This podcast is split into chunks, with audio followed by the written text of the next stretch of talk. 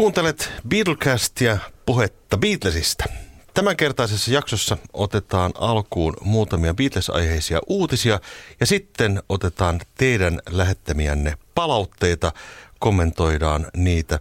Myöskin muutama virhe on löytynyt meidän podcasteistamme, joka on ilahduttavaa, että olette tarkkakorvaisimmat huomanneet niitä. Eli tämä on siis uutisia ja virheitä jakso. Minä olen Mika Lintu. Minä olen Mikko Kangasjärvi.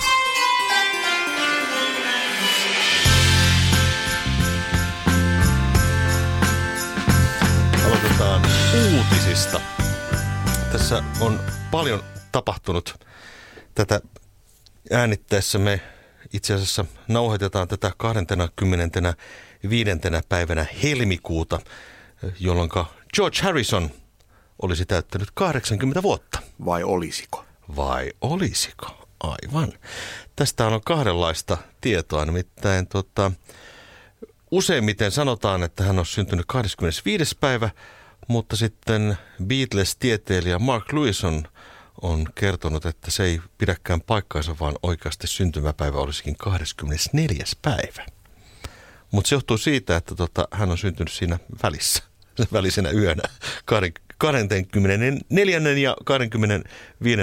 välisenä yönä, eli tota, siitä johtuu tämä sekaannus. Mutta ilmeisesti George vähän tahallaan teki myöskin niin, että hän ilmoitti syntymäpäiväkseen 25. päivä helmikuuta jostain syystä. Mm. Tiedä häntä. Mutta toinen syntymäpäivä sankari, joka on vielä keskuudessamme on Joko Ono ja hän täytti kunniakkaat 90 vuotta 18. päivä helmikuuta. Hän on jo vetäytynyt joitakin vuosia sitten julkisuudesta, mutta on ilmeisen aktiivinen korkeasta iästään huolimatta. Ja synttäreiden kunniaksi järjestettiin New Yorkissa joitakin tapahtumia ja sen kunniaksi perustettiin myös nettisivusto nimeltään www.wishtreeforyokoono.com, johon voi laittaa tämmöiseen virtuaaliseen toivomuspuuhun oman toivomuksensa ja se on ilmainen käyttäjä. Minäkin kävin laittamassa sinne toivon siemenen rauhan kunniaksi tässä tuota, Jokona syntymäpäivän vuoksi. Eli sinne vaan kaikki laittamaan toiveita. Minäpä teen sen ensitilassa, jos se vielä on mahdollista. On se mahdollista, sinne vaan. Paul McCartney on julkaisemassa valokuvakirjaa nimeltään 1964 Eyes of the Storm-niminen. Se sisältää hänen ottamiaan valokuvia Beatlemanian huippuvuosilta. Kuvat ovat löytyneet McCartneyn arkistoista pari vuotta sitten. Kirjan tiimoilta järjestetään myös valokuvanäyttely 28 kesäkuuta alkaen National Portrait Galleryssä Lontoossa. Ja tämä itse kirja on sitten saatavilla 13. kesäkuuta alkaen. Tuntuu vähän siltä, että nyt on jotakin arkistojen pöyhintää nyt ollut käynnissä McCartneyn suunnalta. Ihan selkeästi. Joo. Tuntuu, että tässä kun hän 80 vuotta täytti, niin, niin ihan hirveästi nyt tulee kaiken näköistä sekä hänen niin kuin, semmoista, mikä on lähtöisin hänestä itsestään. Että se lähti jo siitä niin kuin, kirjajulkaisusta, mikä tuli vu- yli vuosi sitten. Mm. Ja siis missä hän käy läpi biisien tekstejään päiväkirjanomaisesti. Ja nyt tosiaan tämä valokuvakirja ja sitten on tulossa myös dokumenttielokuva. Kyllä. Dokumenttielokuva julkaistiin suurin piirtein samoihin aikoihin Man on the Run-niminen leffa on tekeillä. Se keskittyy Mäkkan soolouran alkuvuosiin ja kattaa wings yhtyeen tarinan 80-luvulle saakka. Sen ohjaa Oscar-voitolla palkittu Morgan Neville. Tarkkaa ajankohtaisen julkaisemisesta ei ole vielä annettu, mutta voipi olla, että se on aika pitkällä tämän leffan tekeminen. Se on varmaan joo, mutta jossain olisin nähnyt sellaisen, että, että tuskin tulee tämän vuoden puolella. Mm. Tulisiko sitten ensi vuonna? Niin. Mä luulen, että sieltä kaivellaan Makkan arkistoista sekä valokuvamateriaalia että leffamateriaalia, mitä jo aikaisemmin mm. julkaistu. Ja digitoidaan ja kiilotetaan matskua. Kyllä. Mä toivon, että tämä elokuva tuli, tulisi olemaan vähän syväluotaavampi kuin se tässä nyt vähän toisinnetaan taas tarinaa, koska Wingspan-niminen dokkarifilmihän ilmestyi vuonna 2001, mm. Mikä kattaa tämän oikeastaan saman, periodin. saman, saman periodin. niin, kyllä. Että jotenkin mä toivoisin, että joskus tulisi Paul Paulilta semmoinen myös koko uraa, uraa tarkasteleva dokumentti. se, se ura on vaan niin hemmetin iso ja laaja ja pitkä, että tota, semmoista on vaikea pariin tuntiin saada mahtumaan, että siitä pitäisi tehdä sitten ihan semmoinen sarja. Kymmenen tunnin Kyllä. dokumentti. George Harrisonin sisko Louis Harrison on kuollut 91 vuoden iässä tammikuussa 2023. Georgein isosisko asui USAssa ja oli bändin tukena USAn valloituksen alkuvuosina. Hän teki silloin paljonkin tämmöistä promootioita. Hän antoi haastatteluja radioasemille ja lehdille ja ja tota, teki paljon työtä tässä vaiheessa. Ja hän kirjoitti myöskin muistelmateoksen aikoinaan nimeltään My Kid Brothers Band, a.k.a. The Beatles, niminen kirja on hänen julkaisemansa. Ja hän oli hyvin tärkeä tämmöinen niin kuin hahmo siinä Beatlesin uran alkuvaiheessa. Tosin siitä on vähän kiistelty, että oliko hänellä kuinka suuri osuus tässä Amerikan valloituksessa, mutta hän niin kuin oli tämmöisessä tukena kyllä siinä. Kyllä, ja hän oli jo vuosia asunut siellä Amerikassa. Että George hän oli myös käynyt hänen luonaan jo ennen, että muut Beatlet ei ollut Amerikassa vielä käyneet. George oli käynyt sisartaan tapaamassa. Kyllä vaan. 22. huhtikuuta 2023 järjestetään jälleenkin, jälleen kerran Record Store Day ja Beatles-fania kiinnostanee Paul McCartneyn Red Rose Speedway, joka julkaistaan ensimmäistä kertaa Half Speed Master-versiona. Mikko Kangasjärvi avaa, mitä tämä Half Speed Master oikein tarkoittaa. No, mä oon sitä äh, ihmetellyt jo, koska näähän on tämmöisiä Half Speed Master-levyjä on tullut ihan 1800-luvulta lähtien. Olisiko peräti jo 70-luvun puolella tullut ensimmäisenä, mutta ainakin 80-luvulta mm. niitä on tullut myös näistä valikoiduista Beatles-aiheisista levyistä. Ja se tapa, millä niitä vinyyleitä on sitten tehty ja kaiverrettu, niin ilmeisesti se on jotenkin niin kuin, vähän niin kuin puolinopeudella hmm. tehty toimenpide, että se mm, asetaatti, mikä siitä, mikä siitä levystä ensin tehdään, niin se jotenkin tehdään siis niin kuin hitaammin, jolloin niin. se, siitä saadaan tarkempi. Mm. Näin mä sen niin kuin tällainen selkokielellä ymmärrän tämän prosessin. Joo, en, ole, en ole siihen perehtynyt ihan silleen teknis, teknisin detaljein tarkasti, mutta jotain tällaista. Ja tässä samassa sarjassahan on julkaistu siis McCartney, Ram ja Wildlife ja nyt sitten Red Rose Speedway tulee tässä. Tästä otetaan 5000 kappaleen painos ainakin näillä tiedoilla.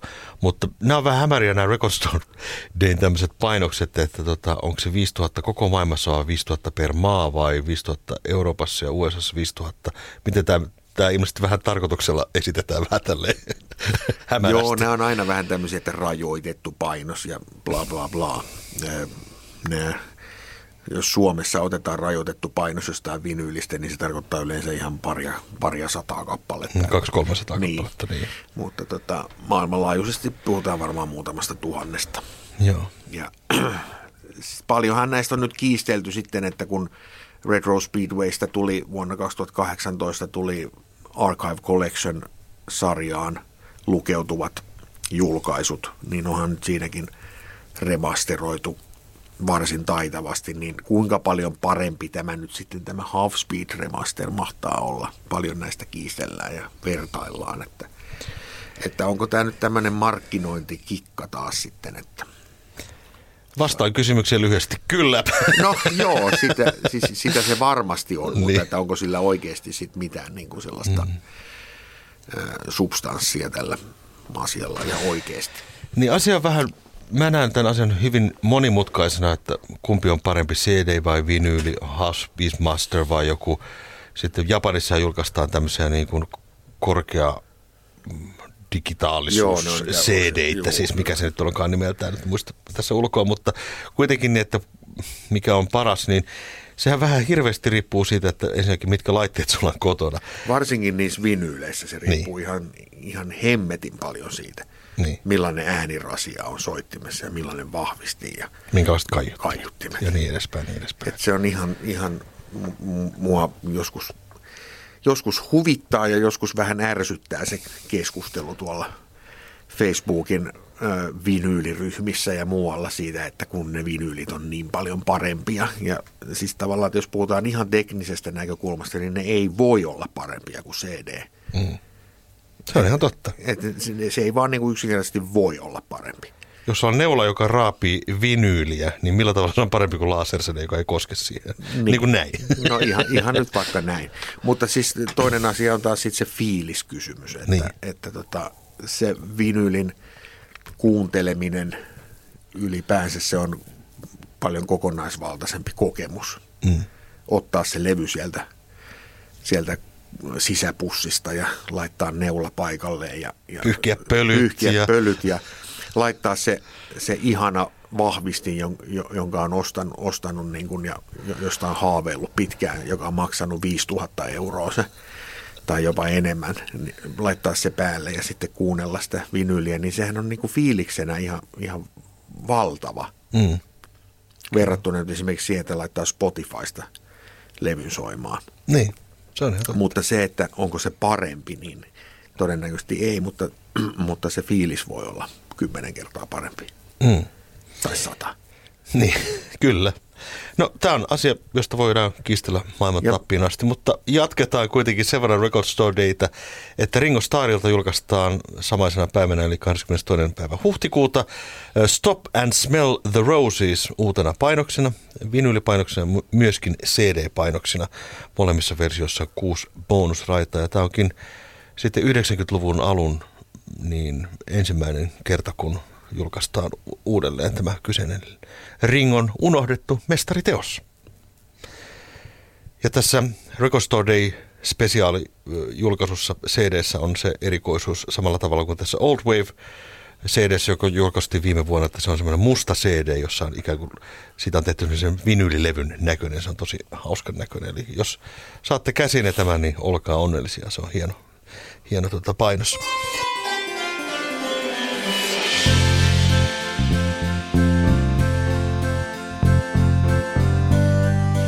Tota, tänä vuonna eli 2023 tulee kuluneeksi 60 vuotta Beatlesin ensimmäisen albumin julkaistu, julkaisusta. Se on 22. päivä maaliskuuta. Ja fanien keskuudessa on jo käynyt molemmoista pöhinää ja keskustelua siitä, että mitä sen kunniaksi mahdollisesti tämän vuoden aikana sitten julkaistaan, mutta mitä virallistahan ei ole tullut. Ei ole vielä tullut. Yleensä jos jotain huhuja rupeaa kuulumaan, niin jos nyt sitä julkaisupäivää ajatellaan, niin olisihan se varmaan nyt jo jos- jostain vuotanut, että nyt olisi tulossa maaliskuussa jotain, tuskin tulee. Mutta joulumarkkinoille voi taas tulla jotain. Tässä on spekuloitu, että Rubber Soulista tulisi mahdollisesti jokin painos, mutta sitten ihmetellä, että miksi ei julkaistaisi taas sitten Please Please Me, jolla on se niin kuin vuosipäivä. Niin. Mutta nämä on tämmöisiä, mitenkä nyt sitten meneekään. Mä toivoisin, että Rubber Soulista tulisi uudelleen miksattu versio, mutta totuus on myös se, että, että Revolveristahan sellainen nyt tuli viime vuonna ja se ei ilmeisesti ole myynyt ihan niin hyvin kuin mitä oltaisiin toivottu. Okay. Et Revolver on kuitenkin saavuttanut jossain määrin sen parhaan Beatles-levyn aseman jo pitkän aikaa, mutta kuitenkaan sitä boksia ei ole myyty läheskään niitä lukemia, mitä esimerkiksi Sgt. Pepper-boksia aikanaan 2017 myytiin.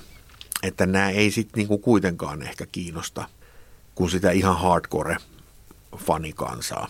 Odottavin mielin. Katsotaan tulevaisuuteen, mitä sieltä oikein sitten tuleekaan. No sitten tuli uutisia tuolta George Harrisonin äh, leiristä ihan vähän aikaa sitten, kun ennen kuin tätä ruvettiin nauhoittamaan. Nimittäin Dark Horse Records on ottanut haltuunsa nyt George Harrisonin tuotannon kaiken kaikkiaan. Mistä siinä on oikein kyse? Osaatko selittää lyhyesti ja yksinkertaisesti Mikko Kangaservi? No jotenkin näitä, näistä uutisista mä päättelisin nyt niin, että tota, se koko katalogi nyt sitten olisi Dark Horsen hallinnassa, että myöskin nämä Emin aikaiset levytykset, eli vuoteen 75 mennessä tehnyt levytykset olisi, olisi niin kuin Dark Horsen hallussa. Ja niiden sitten, miten se nyt oli siinä, että kuka se jakelija sitten niin kuin, BMG. B, BMG, joo. Ja nyt on julkaistu jo heti kun se ilmoitettiin, niin tuota Dolby Atmos miksaukset kaikista näistä kyseisistä albumeista. Ja ainakin Danny Harrison tuossa tiedotteessa, mikä tuli julki, niin ilmoitti, että näistä aiotaan ainakin vinyylipainokset julkaista kaikista levyistä ja tota, vihjaili hieman siihen suuntaan, että arkistojen aarteita olisi tulossa tässä. Eli tässä nyt on joku semmoinen, että ollaan otettu haltuun koko katalogi ja sitten lähdetään julkaisemaan sieltä löytyvää materiaalia tulevaisuudessa. Joo, ja sitten mä ymmärsin, että Dark Horse Records ihan muutenkin tässä aktivoitu, että siellä on ilmeisesti niin kuin, äh, Yusuf, eli entinen Cat Stevens on tehnyt jonkun julkaisun nyt niin kuin Dark Horse Kyllä. merkille. Ja Billy Idol on sainattu myöskin kyseiselle labelille ja, ja tota, Clashin Joe Strummerin äh, solotuotanto on kyseisen levymerkin hallussa. Eli Danny Harrison on ruvennut sitten levymoguliksi tässä nyt.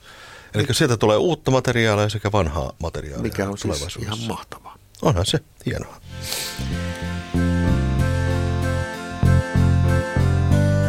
Sitten tällainen uutinen lähti leviämään tässä taanoin, että 60 vuotta ensimmäisestä tapaamisestaan näyttäisi siltä, että Rolling Stones ja kaksi elossa olevaa Beatlesia esiintyisivät uudella Stones-albumilta. Stones-albumilla Variety-lehti on kuullut useista lähteistä, että Paul McCartney on äänittänyt basso-osuuksia tulevaan Rolling Stones-projektiin, jota johtaa vuoden 2021 Grammy-palkittu tuottaja Andrew Watts. Myöskin Ringo Starrin on huhuttu soittavan tällä levyllä, mutta sitten myöhemmin tuli uutisia Rolling Stones yhtyeen leiriltä, että Ringo Starr ei esine tällä levyllä, mutta Paul McCartney sen sijaan.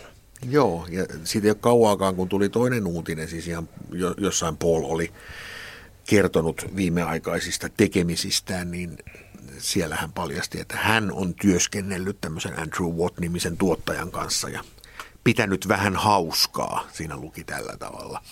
Ja tämä Andrew Watt on mielenkiintoinen hahmo, hän teki muun muassa Elton Johnin kanssa tuossa, Elton John teki tämmöisen Lockdown Sessions-levyn, missä oli paljon duettoja ja erinäisiä kollaboraatioita muiden artistien kanssa, niin hän oli tähän tuottanut monta biisiä. Ne kuulosti varsin hyviltä.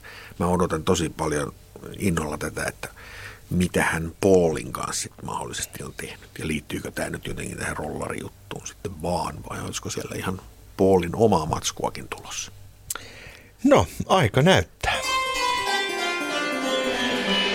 Siirrytään sitten palautteisiin ja kommentteihin, mitä ollaan saatu. Ja kiitoksia kaikille, jotka olette näitä lähettäneet. Ilolla ollaan näitä luettu ja otetaan vastaan kaikki kritiikki ja myöskin sitten positiiviset kommentit, kaikki yhtä arvokkaita. Tuota, eräs henkilö kommentoi jaksoa, jossa puhuttiin Stuart Sutcliffeista, nimittäin Mikko Kangasjärvi, tämä tulee nyt sinun piikkiisi. nimittäin mainitsit siinä, että Stuart olisi kuollut aivokasvaimeen. Mutta itse asiassa meidän tämä kuuntelijamme on oikeassa. Hän ei kuollut aivokasvaimeen, vaan aivoverenvuotoon. Siteraan tässä nyt Mark Lewisonin kirjasta – Tune in all these years, jossa olen suomentanut tämän nyt vapaasti, että mitä siinä kerrotaan tässä tästä aiheesta. Stuartin ruumiin avauksessa kuolinsyyksi laitettiin verihyytymä aivoissa.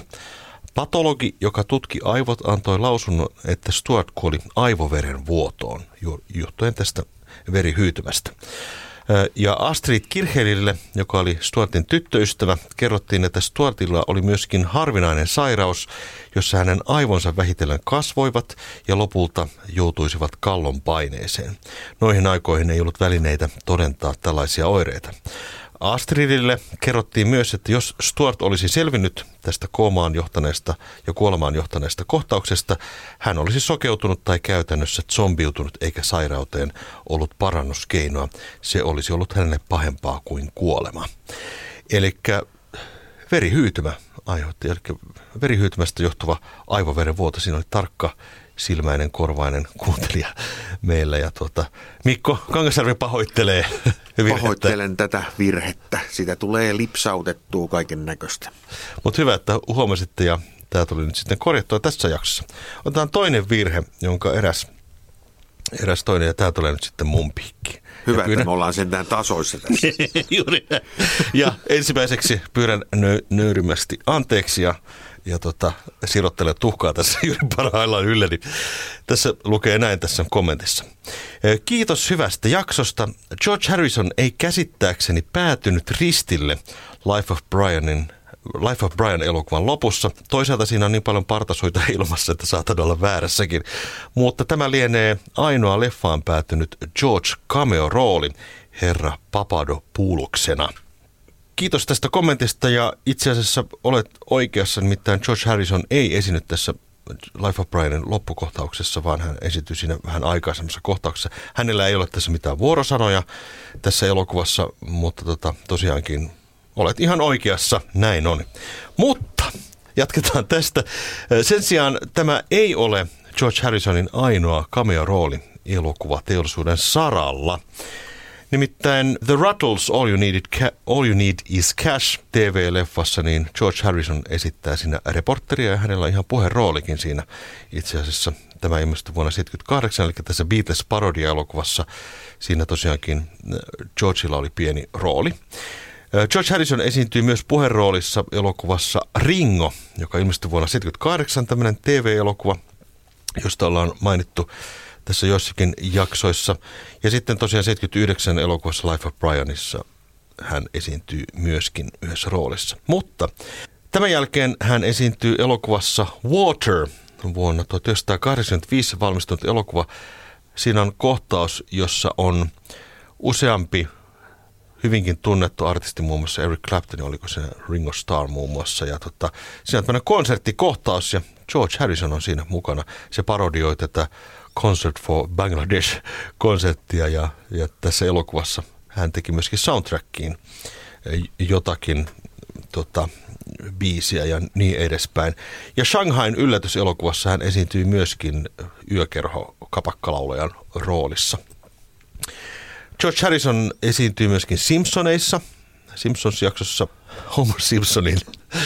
Ja tota, siinä on semmoinen kohtaus, jossa Homer Simpson ne ovat jossakin levyjulkistamistilaisuudessa ja, ja tota, George Harrison tulee Homerin luokse ja sanoo, että Hi, I'm George Harrison. Ja sitten Homer sanoi, että This is the greatest day of my life. Ja sitten huomaa, että siinä on iso semmoinen kulhollinen browniesseja ja, ja tota, se menee sinne syömään niitä, niitä mokkapaloja siinä ja oh, this is beautiful brownies. Ja sitten George Harrison katsoo vähän matkan päästä ja toteaa, että what a nice fellow. Kannattaa katsoa, se löytyy. Ja tota noin, niin viimeisin George Harrisonin cameo-rooli on elokuvassa Checking Out, tämmöinen komedia-elokuva vuonna 1998, ja hän esittää sivumennen siivoojaa. Hän on tämmöisessä moppikädessä ja hän siivoo semmoista käytävää ja siinä päähenkilö menee ohi. Eli tässä oli itse asiassa George Harrisonin kaikki cameo-roolit, mitä Oliko siinä koskaan. All You Need Is Cash? Joo, mainittiin. Mainittiin, mainittiin. Ihan alussa, Joo, okay, ensimmäisenä. Se meni minulta ohi. Okei. Okay. Eli George Harrisonille oli, oli, nämä on hänen ainoat tota, tämmöiset pienet cameo-roolit. Eli kiitoksia vaan tästäkin tota, palautteesta. Mä tein tuommoisen pienen videon tonne Facebookiin, kun tiisasin yhtä jaksoa ja toi kyseinen pieni filminpätkä on otettu tuolta Lontoosta. Se on, mä oon kuvannut Abbey Road kaupassa sekä sitten Baker Streetillä olevassa tota Beatles-kaupassa. Ja tota noin, niin tästä sitten joku kommentoi tähän videoon, että tässä videossa voisi olla yksi aihe jaksoksi, mitä kaikkea Beatles-fanikamaa ja tuotteita on tehty sekä mitä premium-tavaraa on julkaistu. Lisäksi Beatlemania ja tarinaa tuotteiden osalta voisi jatkaa näin ollen. Mehän ei olla vielä tämmöistä oikeastaan käsiteltykään, että olisiko tässä joku No jonkun, ver- jonkun verran käsiteltiin sen keräilyjakson hmm. yhteydessä, mutta tota, kyllähän tuossa on aihetta. Se, että saisi selville – että mitä kaikkea fanitavaraa on olemassa, niin se on melkoinen savotta, mutta tuota, niin Joo. voisi jostain kulmasta lähestyä. Se voisi vaikka jostakin rajoitetusta näkökulmasta esimerkiksi vaikka, että mitkä ovat kalleimpia fanituotteita, mitä on myyty. Tai, tai joku Mm, tämmöinen kyllä. näkökulma esimerkiksi. Hyvä idea. Jatketaan kommentteja. Morjest! Hyviä jaksoja ja hyvää kontenttia on tullut, mutta eräs aihe tulisi mieleen, josta voisi tehdä jakson. Eric Clapton ja moni muukin teki yhteistyötä Beatles-jäsenten kanssa, mutta voitteko tehdä jakson, missä puhutte biiseistä kautta albumeista, missä Beatles jäsen tai useampikin esiintyy, mutta vierailevina artisteina? Tämä on oikein hyvä aihe ja se on helposti myös rajattavissa sillä että se, si, siitä on kirjoitettu jopa kirjoja. On tämmöinen kirja ilmestynyt joskus 2000-luvun alussa tai 90-luvun lopussa kuin Beatles Undercover, mikä listaa kyllä ihan, ihan pienimmätkin jutut, missä he ovat olleet mukana niin kuin vierailevina muusikkoina tai biisintekijöinä tai jossain roolissa. Tämäkin on itse asiassa hyvinkin laaja aihe, koska puhutaan On, nyt on, ku- on. 60 vuoden ajanjaksosta, mutta voitaisiin ottaa vaikka 60-luku johonkin jaksoon ja jatkaa jossain Kyllä. toisessa. Erittäin hyvä idea. Kiitoksia palautteesta. Kiitos hienosta podcastista. Beatles Fanin must kuultavaa huutomerkki. Tässä pari aihe kautta toiveehdotusta tuleviin jaksoihin. Yksi, uudet Beatles-julkaisut, siis uusi materiaali hajoamisen jälkeen, kuten Antologit, Free as a Bird, Love-albumi ja niin edespäin. En tiedä, miten olisi järkevää rajata, mutta kuitenkin. Ja sitten kaksi, ö, Beatleseiden vaiheet ja soolotuotanto hajoamisen jälkeen, miten kannattaisi rajata. Toki ei yhteen jaksoon mahtuisi, mutta anyways, täytyisi tiivistää aika paljon ja kiitoksia vielä hymiön kerran lukee tässä näin. Ja eiköhän nämä oteta käsittelyyn kyllä. Otetaan. Soolo-julkaisuja nyt tässä tietenkin käsitellään koko ajan matkan varrella, kun on näitä vuosijaksoja ja aina tulee vastaan uusia julkaisuja kunakin vuonna, mutta joo, Anthology-jakso on varmasti tulossa, jossa sitten paneudutaan myös näihin uusiin biiseihin, mitä silloin julkaistiin ja sitten on ollut puheessa tehdä näistä BBC levytyksistä tai, tai äänitallenteista, mistä on nyt sitten tehty levyjulkaisuita, niin niistä myös oma jakso. Joo, se vaatii kyllä ihan oma jaksonsa, koska tämä Beatles radiossa ylipäätään on semmoinen aika, jopa mm. aika laaja aihe Kyllä. itse asiassa. Kiitoksia tästä. Ja sitten kommentoitiin meidän kirjajaksoon tällä lailla. Kiitoksia hyvistä kirjavinkeistä. Bruce Spicerin kirjoista mainitsisin vielä kirjan The Beatles Are Coming, joka kertoo tarkasti, mutta myös viihdyttävästi siitä, miten yhtiö valloitti Yhdysvallat vuoden 1964 ensimmäisten kuukausien aikana. Kirjassa on myös hauska spekulointi siitä, mitä olisi voinut käydä, jos Capitol olisi julkaissut She Loves You singlen ja The Beatles läpimurto olisi tapahtunut ennen presidentti Kennedyn murhaa eikä sen jälkeen. Pidän Spicerin kirjoista siksi, että hän keskittyy kertomaan siitä, mitä tapahtui, mitä julkaistiin, mitä kirjoitettiin ja miten tavalliset ihmiset kokivat Beatlesin vaiheet ja julkaisut. Hän ei analysoi, ei arvioi eikä tuo omia mielipiteitään esiin. Kiitoksia oikein hyvästä kommentista.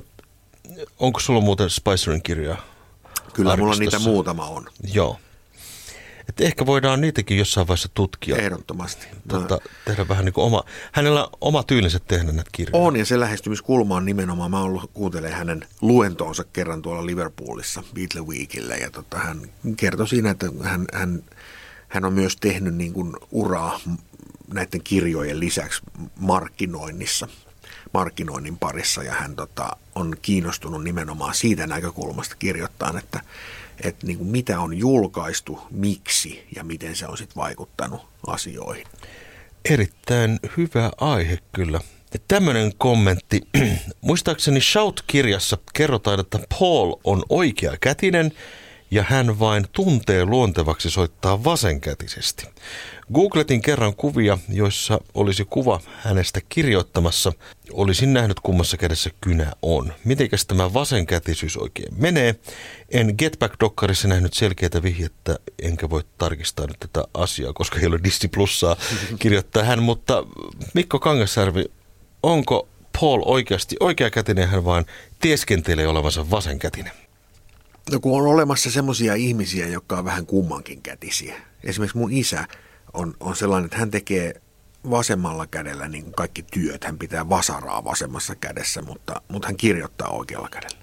Mikä johtuu siis siitä, että silloin kun hän on käynyt kouluja, niin silloin pakotettiin kirjoittaa oikealla kädellä. Ja mun isällä oli sama juttu. Okei. Okay. Hän oli vasenkätinen, mutta hän aina kirjoitti oikealla Joo. kädellä. Ja mainittakoon myös nyt näin, että vielä kerran, että tota, Beatlesin jäsenistä kaksi on ollut vasenkätisiä ja kaksi oikeakätistä. Ja vasenkätiset ovat Paul ja Ringo. Kyllä. Mutta Ringo taas käsittääkseni kirjoittaa oikealla kädellä. Ja hän soittaa oikeakätisiä rumpuja, mutta hän on oikeasti vasenkätinen. Niin. Johtuen juuri näistä edellä mainituista asioista, kun koulussa pakotettiin ja saattoi olla jopa vanhemmat ja isovanhemmatkin saattoi pakottaa Kyllä. Tota, vasenkätiset oikeakätiseksi aikoinaan. Tultiinko me nyt johonkin lopputulokseen, että Kyllä. Paul on nyt sitten oikeasti vasenkätinen? Paul on oikeasti vasenkätinen ja hän on myöskin monissa haastatteluissa ja tälleen maininnut tästä asiasta. Ja sitten äh, tässä tuli hyviä ideoita tulevaisuuteen ja, ja myöskin tota, voitaisiin vähän tiisata tulevia jaksoja. Nimittäin tuosta Rolling Stonesista tuli mieleen erittäin hyvä jakson idea myöskin. Nimittäin tota, luin Hesarista artikkelin, jossa puhuttiin juuri tästä, että Paul ja Ringo mahdollisesti tekisivät yhteistyötä rollareiden kanssa ja siinä vähän niin kuin puhuttiin siitä, että Rolling Stones ja Beatles olivat ikään kuin kilpakumppaneita silloin 60-luvulla ja jopa tietyssä mielessä, en nyt sano, että vihamielisiä, mutta siis niin kuin, että siinä oli tämmöistä niin kuin tiettyä kilpailua ja mä voisin julkistaa nyt jakson tässä keväällä, jossa tehtäisiin Beatles vastaan Rolling Stones. Deathmatch.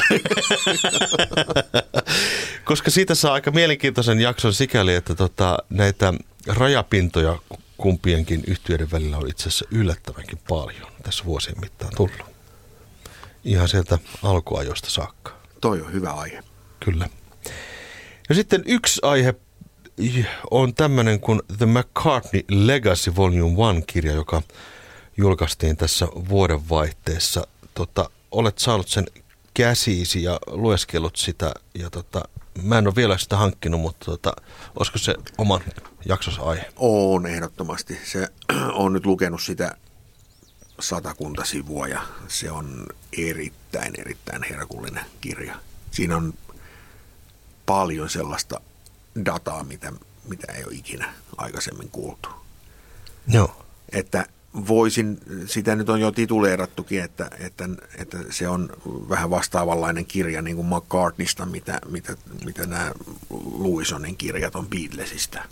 Että antaumuksellisella tutkimustyöllä toimitettu opus. Ja sehän nyt käsittää tämä ensimmäinen volyymi vasta vuodet 69-73. Että kirjailijoilla on tarkoitus laajentaa sitä sitten myöhemmin. On puhuttu neljästä eri volyymista, mitä tässä on, tästä on tulossa. Miljoona sivua hyvää luettavaa tulevaisuuteen. Kyllä. Ja olisiko meillä jotakin muita sellaisia aiheita, joita voitaisiin käsitellä, mitä me ei ole vielä käsitelty? No yksi, yksi on tietenkin, jos lähdetään ihan sieltä Beatlesin levytyksistä, niin yksi sellainen aihe on nämä erilaiset versiot, mitä niistä biiseistä on olemassa. Joo. Niitä on yllättävänkin paljon. Ja siitäkin on tehty kirjoja, mutta, mutta se olisi mukava aihe käsitellä myös. Joo. Sitten tämmöinen, en tiedä miten tätä lähestyisi, mutta tota, erilaisia formaatteja mehän ei ole vielä ihan tarkkaan käsitelty. Eli toki on LP ja single, mutta tota, on paljon muitakin tällaisia tota, formaatteja, joita on tullut muun muassa kelanauhat ja, ja kaikki, kaikki tämmöiset jännittävät, joita ei enää välttämättä valmisteta, jo, joilla on ollut oma merkityksensä tietyssä kohtaa historiaa esimerkiksi. Kyllä. Sekin on tosi laaja aihe. On, on. Ja se olihan yhdessä vaiheessa semmoinenkin mu- muutamia Beatles-aiheisia julkaisuja tuli USB-tikuilla. Joo. Tuossa joskus 2000-luvun, 2010 siinä vähän ennen sitä oli semmoinen pieni vaihe, että Kyllä. sellaisiakin tuotteita oli. Kyllä niitä on kaiken näköistä minidiskejä ja DCC-nauhoja ja mm. kaiken näköisiä formaatteja on yritetty puskea läpi, mutta mikä se sitten aina aiheuttaakin, että jostain tulee sitten se The-formaatti. Hmm. Eli Beatlesin saaga jatkuu Beatlekastissa. Voitaisiin loppuun ottaa muutama trivial pursuit kysymys ja sitten katsotaan tulevaisuuteen. Minäpä vastaan. Nyt mennään heti syvään päätyyn. No niin. no niin. Kuka The Casanovas yhtyeen henkilö istui rummuissa, kun The Silver Beatles teki ö, koesoiton vuonna 1960. Eli joku henkilö, joka olisi soittanut rumpuja The Silver Beatles sessioissa. Silver Beatles mm. sessioissa. Eikö niitä dekkanauhoja nyt on julkaistu niin kuin sillä, nimellä, Silver Beatles? On, mutta tämä ei välttämättä, mä en tiedä sitten, että mihin tämä oikein viittaa. Onko se kysymys juuri niistä nauhoista no. vai joku muu? No Pete Best soittaa kyllä niissä, niissä nauhoissa, mutta jos ei... Bändi on nimeltään Casanovas. Casanovas. En minä tiedä. Täällä väitetään tämmöinen kuin Johnny Hutchinson. Never heard. No mä oon ton, kyllä mä ton nimen on jossain kuullut, mutta en mä tommoista faktaa. Täytyy tutkia asiat, mikähän tämä oikein homma on. No, tämä trivial no, kysymys. Se oli todellakin syvään päin. Joo. Mikä brittiläinen julkaisija julkaisi George Harrisonin kappaleen Only a Northern Song? Julkaisuyhtiö. Julkaisuyhtiö. Mm. No Northern Songs. Ihan oikein. se oli kompo. Se on kustannusyhtiö. Nämä, näitä käännöskukkasia aina välillä. Mm. Kustannusyhtiö. No sitten vähän viitaten tuleviin jaksoihin, niin tota, Paul McCartney soittaa pianoa Badfingerin eräällä levyllä. Missä kahdessa biisissä hän soittaa pianoa? No ainakin Come and Get It. Kyllä. Biisissä, joka oli siis Paulin sävellys myös. Kyllä. Mm, missäs muussa biisissä hän sitten mahtaa soittaa? En mä muista nyt yhtäkkiä. Semmoinen kuin Rock of All Ages niminen kappale. Aha, okei. Okay. No, no en, niin. en olisi kyllä tiennyt. Mutta tulevissa jaksoissa käsitellään tätäkin sitten asiaa. Mutta kiitoksia, että kuuntelit. Eikö mä saa sulta kysyä? Ai niin, saat. mä yritin laistaa tämän asian.